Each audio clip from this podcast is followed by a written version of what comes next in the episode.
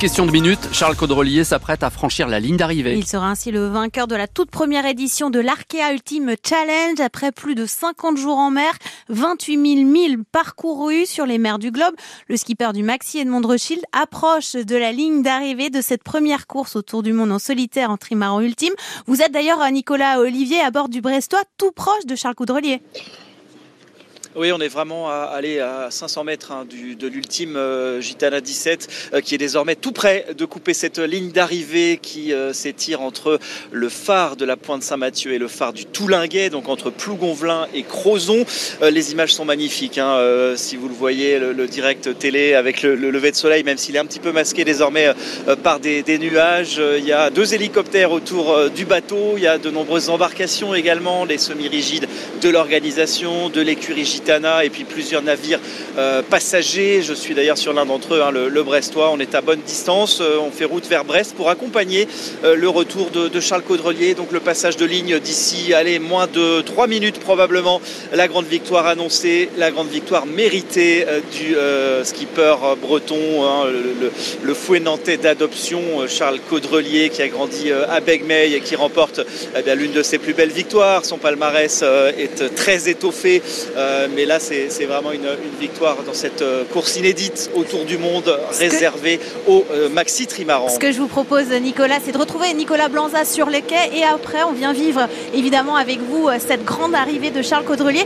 Comment ça se passe, Nicolas Blanza, sur le quai Melbert, là, à Brest? Les yeux du public rivés sur l'écran géant, hein, ici, où on diffuse effectivement les images de, cette arrivée, avec un élément qui, à mon sens, est extrêmement frappant et qu'on perçoit très distinctement véritablement pour la première fois, c'est le trou béant, béant dans le, bras de liaison euh, tribord du maxi trimaran de, Charles Caudrelier. On, aperçoit distinctement les sangles qu'il a posées euh, lui-même après le, choc qu'il a subi au, quatrième jour de, course. Rendez-vous compte, il a fait un tour du monde avec un, carénage complètement euh, endommagé sur le, côté tribord et, ce trou, il est, béant. On aperçoit aussi sur d'autres plans du, bateau des petits trous par-ci par-là, des toiles d'aérodynamisme qui ont volé en éclats. On aperçoit sur des côtés de son cockpit aussi euh, des euh, bouts de plastique, des, rafistolages qui ont été euh, effectués durant, durant ce tour du monde.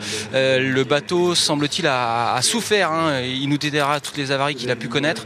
Mais pour l'instant, on n'est pas en train exactement de s'attarder sur tout ça dans le, dans le public ici qui est Malmer, mais plutôt sur ces images avec ce, soleil levant et ce, ce, géant donc qui est sur le point de franchir la ligne d'arrivée. Évidemment, on va l'entendre à son arrivée, Charles Caudrelier sur France Bleu Brésil, émission spéciale ce matin l'arrivée est une question euh, d'instant maintenant, Nicolas Olivier. Est-ce que euh, vous avez une petite idée du, temps qu'il va falloir pour, euh, pour que la ligne d'arrivée soit franchie par Charles Caudrelier?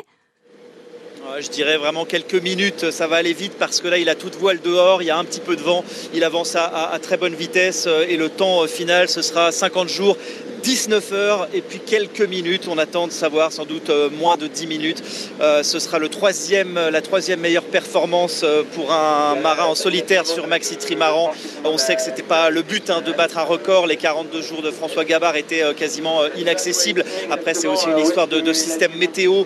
Il y a eu pas mal de paramètres hein, qui ont joué, mais c'est une victoire incontestable en tout cas que celle de, Charles Caudrelier qui va être entériné dans quelques minutes maintenant. Le bateau qui est en approche tout près du, du de la pointe Saint-Mathieu et le top final est attendu vraiment d'ici euh, quelques instants. Et eh ben on vous retrouve euh, dans, quelques instants, mais euh, le suite de l'actualité avec ces 5000 foyers qui restent privés d'électricité ce matin en Bretagne, 2000 dans les Côtes d'Armor, en Ille-et-Vilaine, un millier entre le Morbihan et le Finistère. Hier, jusqu'à 20 000 foyers étaient privés de courant dans la région en raison du vent qui a soufflé jusqu'à 129 km heure à la pointe du Raz dans le Finistère. Enedis assure que tout sera rétabli dans la journée. Une camionnette a pris feu hier matin dans le bourg de Plobanec-Lesconil, dans le pays Bigoudin. Le feu s'est propagé à un hôtel-restaurant, endommageant le rez-de-chaussée. Les 25 pompiers sont rapidement venus à bout des flammes. Une enquête confiée aux gendarmes est ouverte pour comprendre les circonstances de cet incendie. Il n'y a pas de victimes et l'hôtel-restaurant peut rester ouvert. Une femme de 43 ans de Plougastel d'Aolas placée en détention provisoire en attendant son procès le 19 avril prochain. Elle est poursuivie pour avoir samedi dernier gravement blessé le chien de son voisin et avoir tenté d'asséner des coups de couteau et insulter cette Cet homme, alcoolisé, a également essayé de démarrer son véhicule.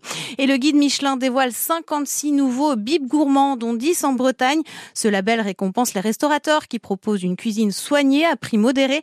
Trois adresses sont primées dans le Morbihan, à Auray, Plouarnel et chez Rochefort-en-Terre, deux dans le Finistère, l'éclosion à Quimper ou encore le 21e commis à Morlaix. La liste complète à retrouver sur francebleu.fr Brésil.